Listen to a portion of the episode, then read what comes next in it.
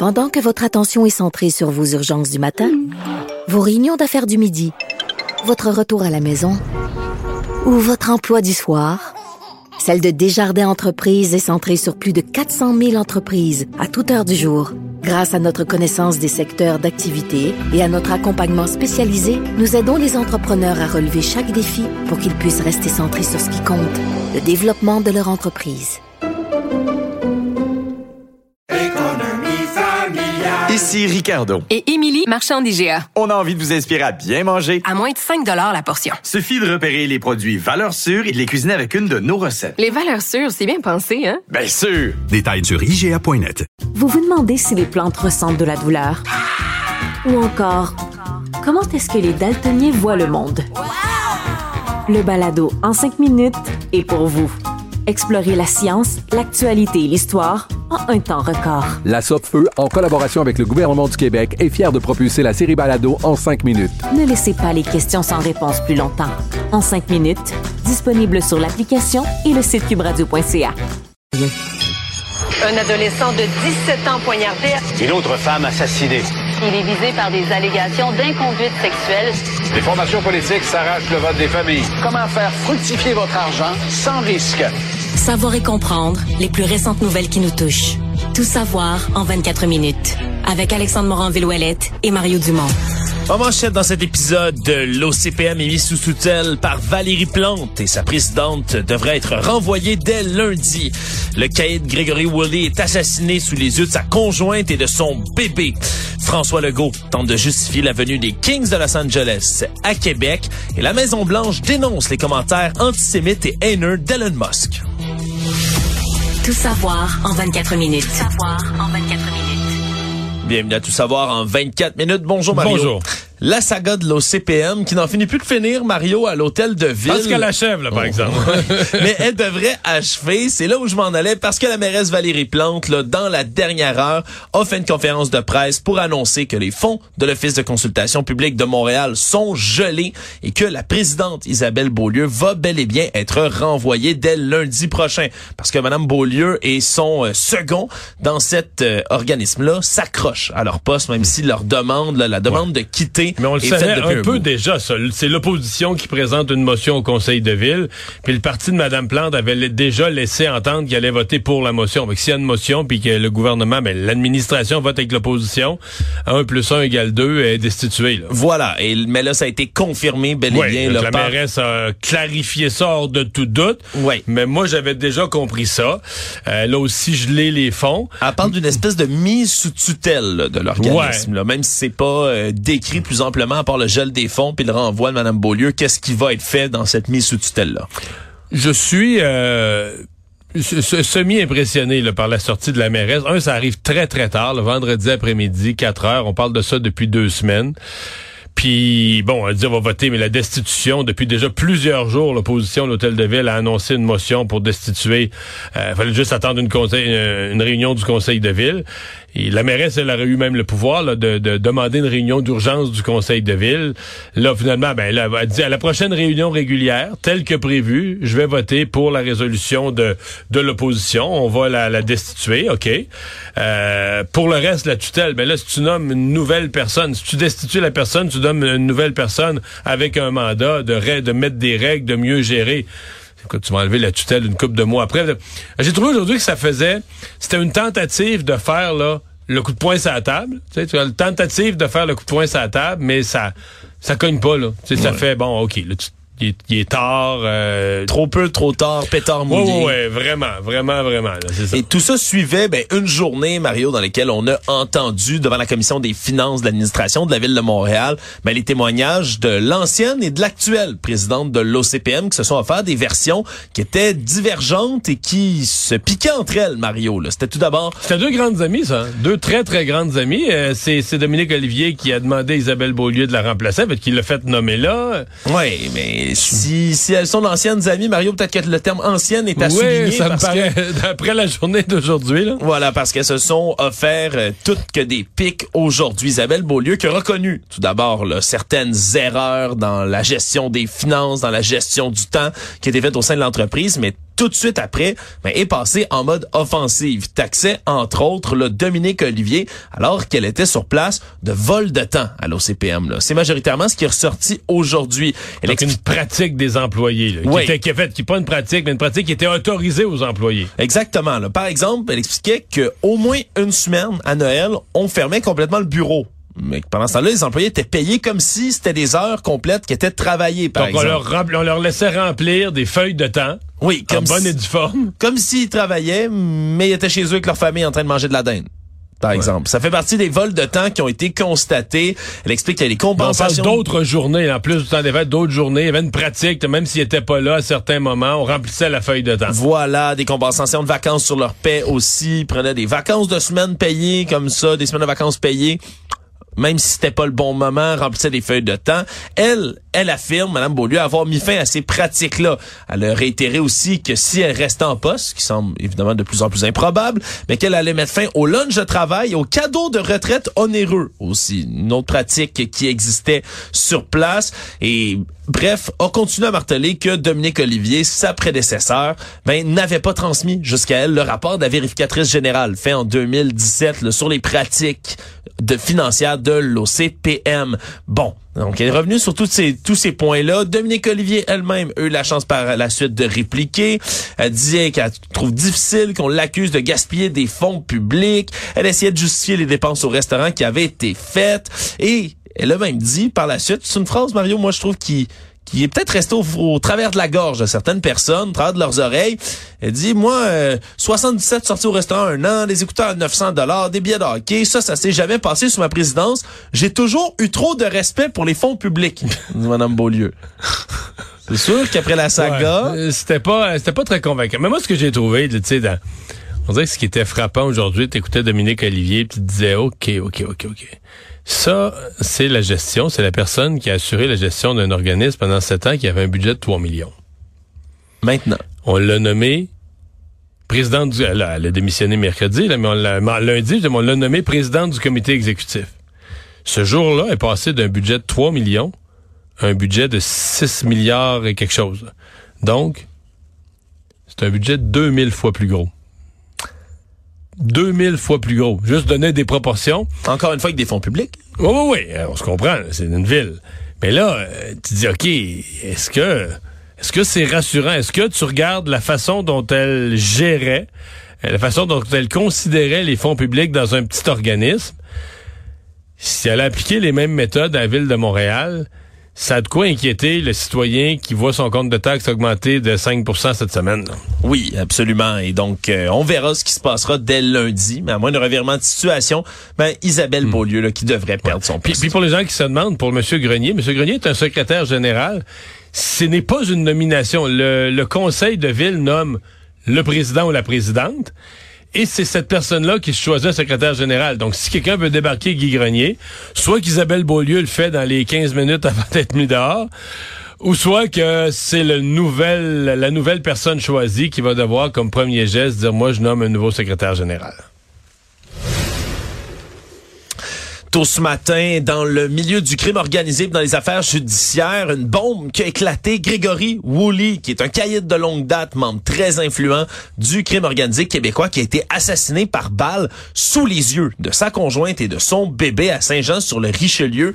Lui qui venait tout juste de quitter le CLSC là, du boulevard du Séminaire Nord. Il était justement donc avec sa conjointe, avec le bébé de quatre jours. Ouais, c'est ce que j'allais dire. Quand tu dis bébé, là, c'est un petit, petit bébé. Il sortait du premier rendez-vous de suivi après sortie de l'hôpital. Exactement. Et là, sa femme, le nouveau-né, eux, étaient grimpés à l'intérieur du VUS Lamborghini que possède Grégory Woolley. Et lui s'apprêtait, semble-t-il, à monter à bord du véhicule quand un tireur est arrivé, ouvert le feu sur lui dans un stationnement du centre commercial de Saint-Jean-sur-Richelieu qui est absolument bondé à cette heure-là. Et il est tombé sur le sol. On l'a transporté à l'hôpital qui est même pas à 300 mètres de là, mais déjà, son décès a été constaté. Sa conjointe et son bébé, eux, n'ont pas été blessés. Et par la suite, ben, le véhicule qui a été utilisé pour s'enfuir par le tireur en question, qui est un luxueux Range Rover noir, ben, a pris la fuite et ça a déclenché, on l'a appris plus tard dans la journée, toutes sortes d'opérations policières au cours de la journée. On a eu, entre autres, une opération haut risque de la Sûreté du Québec sur l'autoroute 10 qui a causé la fermeture pendant plusieurs minutes là, en direction. Pour un Range Rover noir, mais qui n'était pas celui-là finalement. Qui n'était pas celui-là finalement. là. On a quand même pu voir là. Tu dois quand même capoter un peu là, quand la police te court après puis te traite quasiment avec les... Parce que je sais pas si tu as vu les images. Ah, c'est, c'est, on- quand on parle Mais je pense que l'individu, c'est euh, pauvre madame ou un pauvre monsieur euh, qui, qui, qui, qui ah, allé, euh, tu, tu, tu sues. qui Tu est allé rencontrer un, qui revient d'avoir rencontré un client. Euh, T'es dans ton VUS, les autos de police, tout le monde, Ben là, les fusils, les- escouades, ah Ouais, ouais, non. ça. C'est, ça peut être paniquant, certain, là. Et donc, malheureusement, ce n'était pas le suspect en question. Par contre, on a du nouveau sur le véhicule dans lequel aurait pu prendre la fuite le tireur dans cette histoire-là, parce qu'il y a des résidents du quartier Pointe-Saint-Charles à Montréal, une heure après le meurtre, qui ont vu un individu masqué, suspect, arriver, parquer un Range Rover noir, justement, qui a pris presque immédiatement, là, s'est incendié, là, pris feu complètement, et l'homme en question, lui, a pris la fuite. Il y a des caméras de surveillance des citoyens du voisinage qui ont d'ailleurs capté des images qui ont été transmises et à la police et à nos collègues du Journal de Montréal, des images du suspect, là, masqué, chandail noir, capuchon, qui s'enfuit en regardant derrière lui, en regardant le véhicule incendié. Bon, du côté de la police, on n'a pas voulu confirmer qu'il s'agissait du véhicule de la personne qui a assassiné Grégory Woolley, mais dans la dernière c'est heure, un mode d'opération connu. Ouais, et dans la dernière heure, c'est la Sûreté du Québec qui a repris l'enquête des mains du SPVM autour de l'incendie du véhicule. Donc, 1 plus 1 égale 2, Mario. On peut déduire qu'il s'agit bel et bien du véhicule ayant servi au tireur dans cette histoire-là. Donc, l'enquête qui va se poursuivre, mais Grégory Woolley, qui était vraiment très présent dans le paysage là, des, du crime organisé au Québec, qui se fait abattre, mais surtout qui, dans les dernières semaines, avait été visé par divers gestes criminels. Là, dernières semaines, derniers mois. On parle entre autres là Même l'an dernier, il y avait eu, je pense, je me demande si l'an dernier, il n'y a pas eu des coups de feu qui avaient vraiment frappé la, la maison voisine, la maison de son voisin, mais tout le monde s'est dit que c'est, c'est, lui qui était visé. Voilà, on parle coup de feu, au moins un incendie criminel. Là, on essayait de passer un message. Puis selon nos collègues du Journal de Montréal, semblait-il qu'il il lui restait pas beaucoup de temps à vivre. Là. Des messages comme ça passés par le crime organisé, ça démontrait qu'on voulait s'en pendre à lui. C'était une question de temps avant qu'on essaie de le passer. Mais ça frappe quand même l'imaginaire. Je veux dire, euh, d'abord, moi, je, je, je- je m'intéresse peu aux questions. Il y a des gens qui sont maniaques de ça, puis je sais à chaque fois qu'il y a des nouvelles comme ça, ce sont les plus cliqués sur tous les sites internet. Les gens sont maniaques de ça. C'est pas mon cas.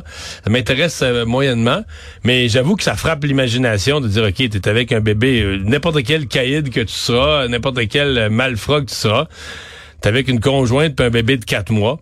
Euh, on t'abat. Moi, je suis toujours inquiet euh, de la place publique aussi. À un moment donné, il va arriver quelque chose dans un stationnement de centre commercial. Dans, fait plusieurs événements qui arrivent dans des lieux. Il y a plein de gens par rapport. C'est toujours l'inquiétude qu'on a aussi. Actualité. Tout savoir en 24 minutes. Le premier ministre François Legault est en tournée aujourd'hui en Gaspésie. En a profité, Mario, pour revenir sur un des sujets qui a peut-être été éclipsé momentanément par le décès du chanteur des Cowboys fringants, Carl Tremblay. Le éclipse médiatique sur le Québec, mais juste avant son décès, le sujet de l'heure cette semaine, ben, c'était le hockey. Hein? Plus précisément, cette subvention entre 5 et 7 millions accordée au promoteur Guestev pour faire venir les Kings de Los Angeles au centre Vidéotron pendant une semaine pour jouer deux parties hors concours en octobre 2024 prochain. Et là, ben, le premier ministre, lui, a continué à aller de l'avant dans cette mesure-là en expliquant ben, qu'il s'agit d'un bon moment pour démontrer au, à la Ligue Ben, nationale en fait, de il- hockey. il, a défendu l'investissement, mais avec un langage complètement différent, puis qui va beaucoup plus loin que ce qu'avait dit le ministre des Finances. Je fais la comparaison. Le ministre des Finances, Éric Girard, quand il l'a annoncé mardi dernier, disait, regardez, c'est pas un signal pour la Ligue nationale, c'est une semaine d'hockey, on offre aux gens de Québec d'une belle semaine d'hockey, c'est une activité, il y a pas d'équipe de la Ligue nationale qui sont prêtes à déménager ou à être vendues, c'est pas ça qu'on veut faire. Aujourd'hui, du côté de M. François Legault, on dit que c'est pour motiver la Ligue nationale d'hockey à amener une équipe d'hockey à Québec. Pour- Prouver la valeur de l'amphithéâtre, euh, prouver l'intérêt pour le hockey. Exactement. Donc- J'espère que Gary Bettman va venir s'asseoir au centre Vidéotron pour constater. Voilà, donc toutes sortes de vœux pieux comme ça qui ont été formulés par François Legault, qui vont beaucoup plus loin là, que ce que disait Monsieur Girard.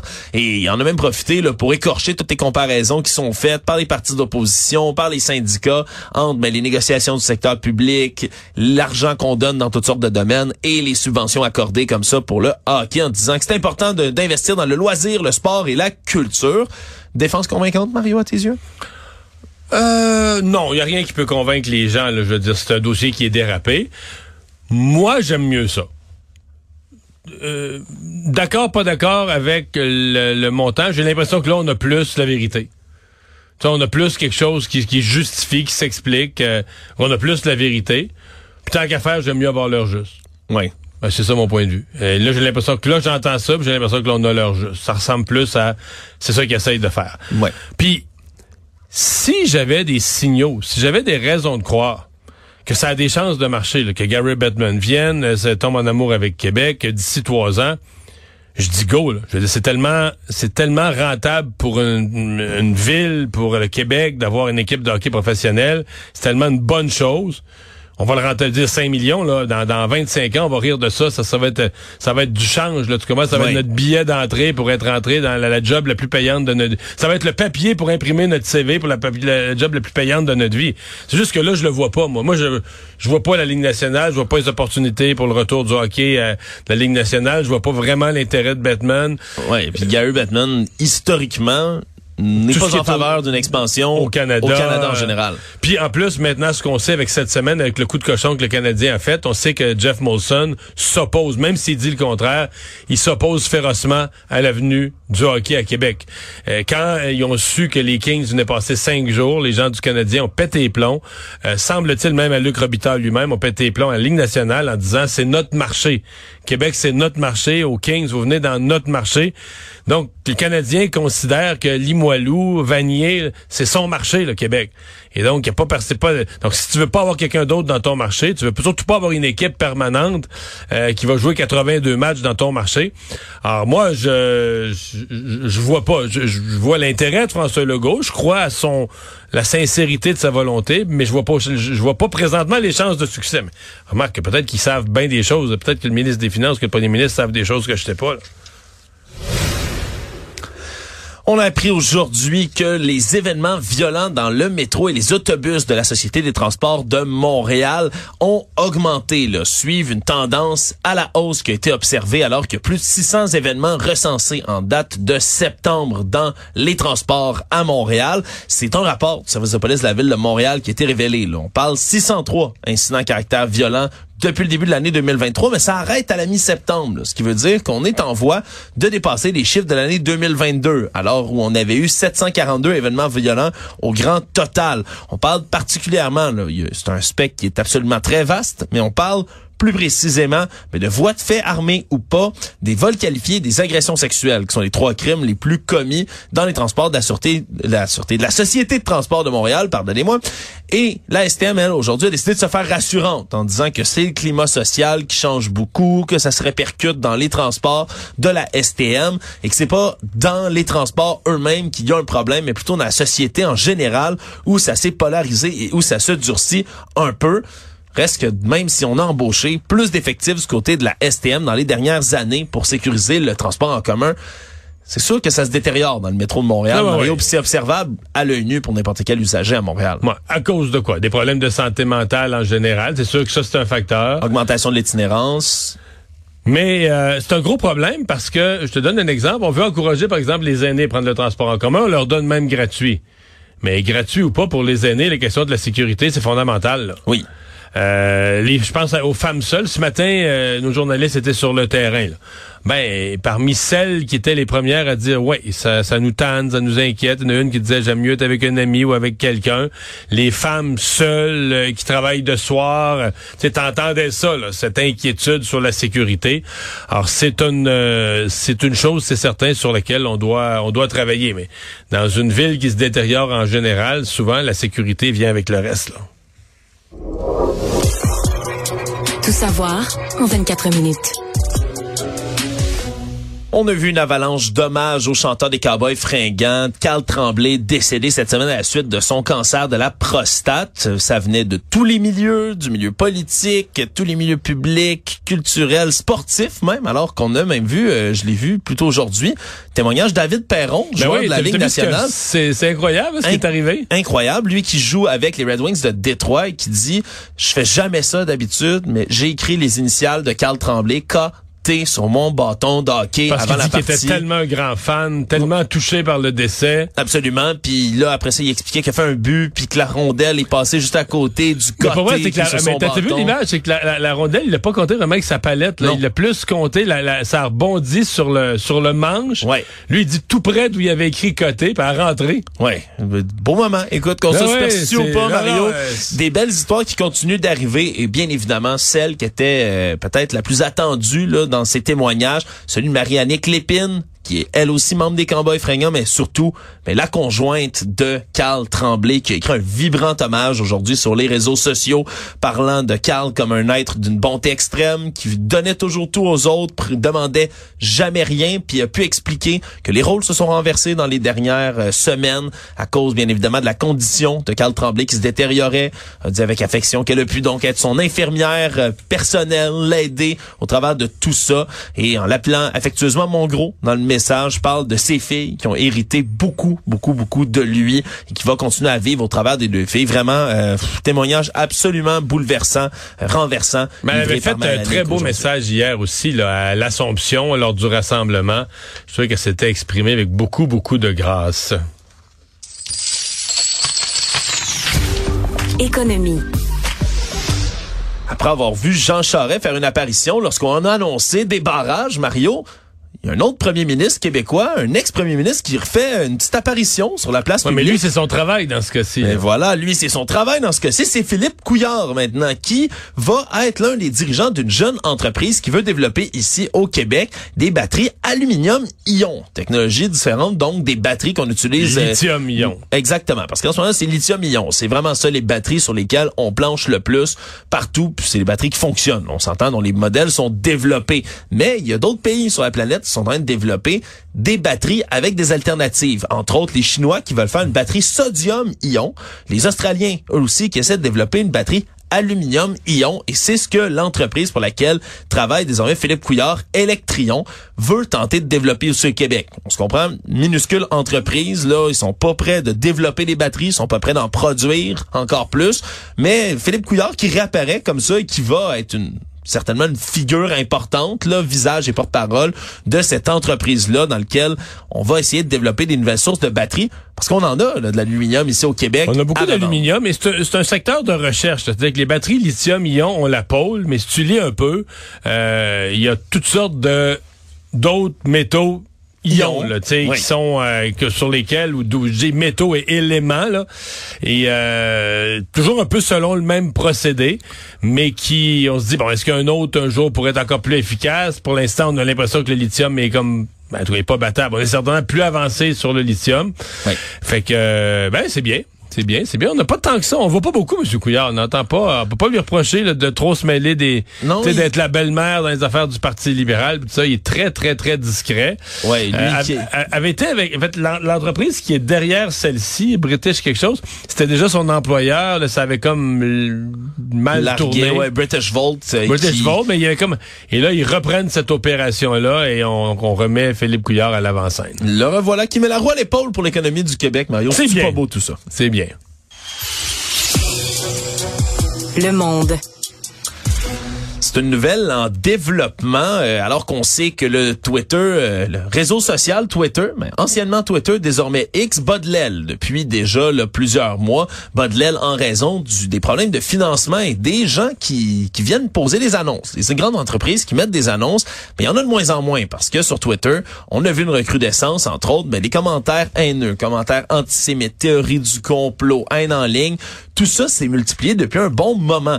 Mais depuis hier soir, c'est des annonceurs titanesque, Mario, qui quitte le navire autour de Twitter en raison des commentaires. Un des, un premiers, je pense, c'était IBM. Ça a été IBM, puis dans la dernière heure, Mario, je te confirme que Apple se retire également là, du côté de X. C'est-tu gros, ça, Apple? C'est énorme, Apple, on s'entend, Mario. C'est la première- ben, c'est encore la plus grosse compagnie du monde par capitalisation boursière. Eux, eux ou Microsoft, là. Je, ça- je ne saurais te le dire, mais ouais. c'est euh, c'est assurément un titan et tout ça parce qu'Elon Musk a commencé à faire de la promotion. Mais comment Je dis commencer. Ça fait un moment que Elon Musk amplifie toutes sortes de théories du complot qui circulent sur X à, sa guise, va reprendre, repartager, commenter en disant c'est intéressant, c'est étrange sur diverses théories complotistes qui parfois partagent la haine en ligne. Et cette fois-ci, mais c'est encore pire là, il a repris les propos d'un propriétaire de compte qui disait que les juifs dans le monde encouragent la haine contre les blancs, encouragent donc ça c'est une théorie du complot qui est assez populaire parmi les nationalistes blancs entre autres, ben les juifs auraient un plan secret pour favoriser l'immigration clandestine dans tous les pays du monde, particulièrement les pays occidentaux pour saper la majorité blanche pour être capable de faire entrer un nouvel ordre mondial. Théorie du complot complètement cinglée Sauté, et antisémite, mais monsieur Musk lui qui a repris là, ces messages-là en disant tu dis l'exacte vérité en retweetant ces messages de théoriciens du complot. Puis tout ça tombe à un moment où des enquêtes commencent à démontrer qu'il y a toutes sortes de compagnies, dont Apple et IBM, qui publient des, des publicités qui sont placées à côté de messages pas antisémites, là, néo-nazis, là, des images d'Adolf Hitler sur lesquelles on vante certains, certaines de ses citations, certains de ses programmes à l'époque avec le parti nazi. C'est pas petit, là, ce qui se passe, c'est vraiment, vraiment énorme. Et aujourd'hui, c'est la Maison Blanche, là, aux États-Unis, qui a accusé Elon Musk d'avoir fait de la promotion abjecte de la haine antisémite et raciste. Donc, on est quand même passé à une autre vitesse de ce côté-là. Qu'est-ce que ça va pouvoir vous dire pour X, Mario?